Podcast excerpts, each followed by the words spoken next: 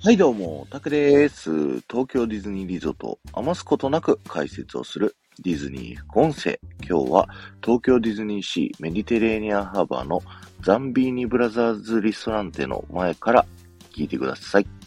えーディズニー副音声は皆様からのレターを募集しておりまして、えー、皆様の東京ディズニーリゾート内の好きな場所、アトラクションだったり、ショップだったり、レストランだったりといった場所をですね、えー、教えていただいて、その場所にまつわるちょっとしたエピソード、その場所が好きな理由だったり、その場所にまつわる思い出といったですね、えエピソードをご紹介した、させていただいた後にですね、えー、その場所にまつわる豆知識をお話しさせていただくということでね、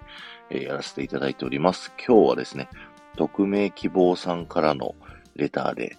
えー、いただきました。ありがとうございます。えー、桜地さん、こんにちは。レターさせていただきました。娘が働いているお店にまだ行ったことがないので、ぜひ桜地さんのお話を聞きたいです。ディズニーシーのザンビーニブラザーズリストランテです。よろしくお願いします。ということでね、えー、ありがとうございます。娘さんが働いていると。なるほど。じゃあ、僕はもしかしたらね、あの、この匿名希望さんの娘さんに会ったことあるかもしれないということでね、はい、お話をさせていただこうかなと思うんですけど、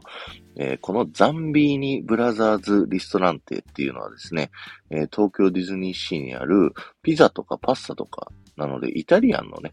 えー、お店になっております。で、名前になっているザンビーニブラザーズというのはね、まあ、ザンビーニ兄弟というね、えー、兄弟が運営している、経営しているお店になっていて、えー、彼らですね、3人兄弟で、名前が順番にプリモ、アントニオ、エンリコというね、えー、3兄弟がおります。あの、お店に入っていただいてですね、えー、レストランのレジのところですね、メニューが書いてある横の壁とかを見ていただくとですね、それぞれの大好物がですね、えー、壁に書かれております。えー、プリモが好きなのが、えー、パスタ。で、アントニオが好きなのがピザ。で、エンリコが好きなのがですね、リゾって書いてあって、まあ、ご飯物とかですね。はい。っていう風になっておりましてですね。昔こちらのお店ではですね、あの、カウンターが3つありまして、それぞれのカウンターでこのピザ、パスタ、リゾットみたいな感じでですね、えメニューを頼むことができたという風なね、え感じになっております。で、彼らはですね、このあたりのですね、大地主、まあお金持ちということでですね、えー、彼らが持っていたワイナリー、ワインセラーのですね、一つをレストランに改造して、彼らのそれぞれの大好物を振る舞うというね、はい、そういったストーリーがあります。なので、一回を見ていただくとですね、ワインダルとかね、こう、ワインにまつわる、こう、ものがたくさん置かれております。そして、2階部分は貯蔵庫という風になってるんですけども、1階2階、あの、レジの前のところに吹き抜けになってると思うんですけど、その吹き抜けのですね、上の方見ていただくと、1階から2階に、あの、物をね、上げるためのクレーンが、あの、見ることができます。さあ、じゃあね、2階の方に上がっていきましょうか。2階はね、先ほども言ったように貯蔵庫となっているので、至るところにですね、あの、物が詰め込まれた樽だったり、カゴだったりとかね、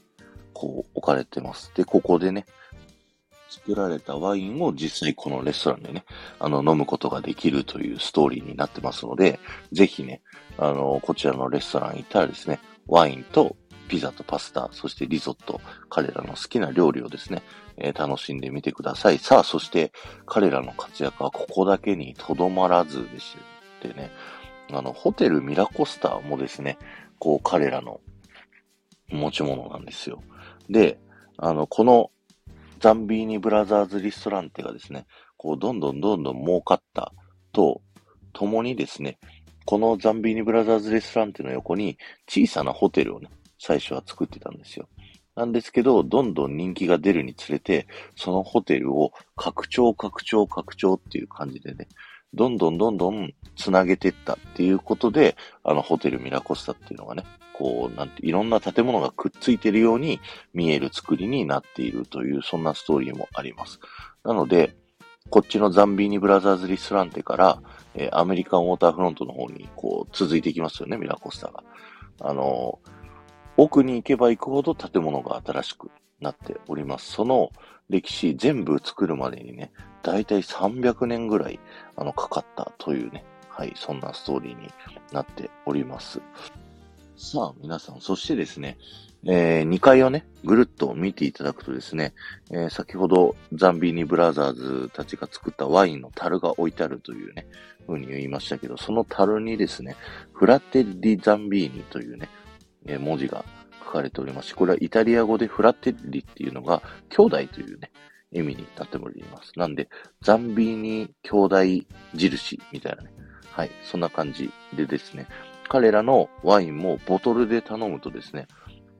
このフラテッリザンビーニの文字がね、こう書かれてたりとか、彼らの肖像画がね、こう書かれてたりとかしますので、はい、ぜひ見てみてください。さあ、そして、このお店出ていただくとですね、えー、お店出て西側、ちょっとしたね、登る丘になっているところにはですね、ブドウ畑が広がっていたりだとか、あと目の前にあるね、ディズニーシートランジットスチーマーラインにはですね、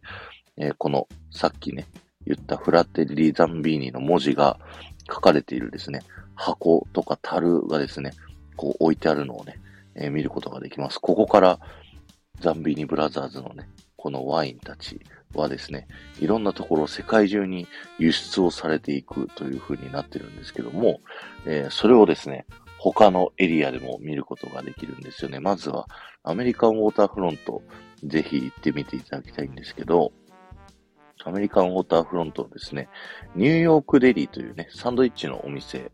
あの、行ってみてください。そのサンドイッチのお店の壁画にですね、えー、大きな広告が絵として書かれております。そこにはですね、えー、メディテレニアンハーバーの運河の絵が描かれてたりだとか、先ほどもね、ワインのラベルに出てきた、えー、ザンビーニブラザーズのですね、3人の肖像が、え、見ることができます。さあ、そして、そのさらに奥、ドックサイドダイナーというね、えー、お店。こちらはですね、あの、いろんな、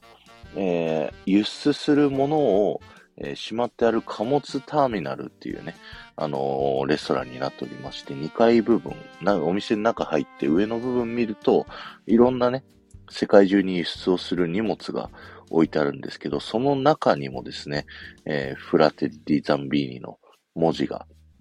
書かれておりまして、で、よくよくその周りのね、輸出先も見てみるとですね、なんとブラジルのリオデジャネイロまでね、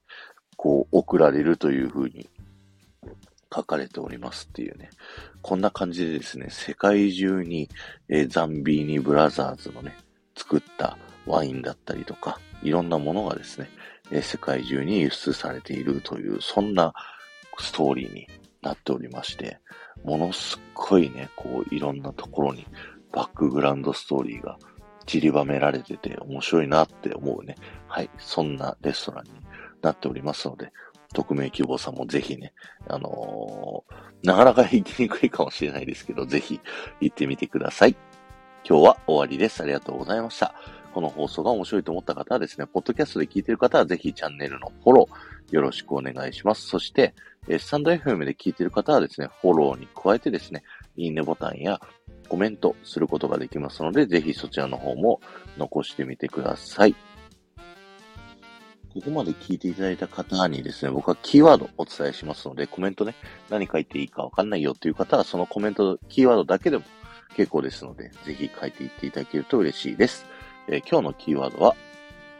2階のテラスから見るショーは最高です。ということでよろしくお願いします。このザンビーニブラザーズのね、2階上がっていただいて、えテラス席があるんですよね。そこからはですね、ハーバーショーをすごいこうね、一望できるというね、スポットになっておりまして、結構人気の高いスポットになってますので、あの、うまくね、ショーの始まるちょっと前の時間からそこでね、待機をしていただくと、えー、そこからショーを見ることができますので、ぜひね、えー、チャレンジしてみてください。ということで、ありがとうございました。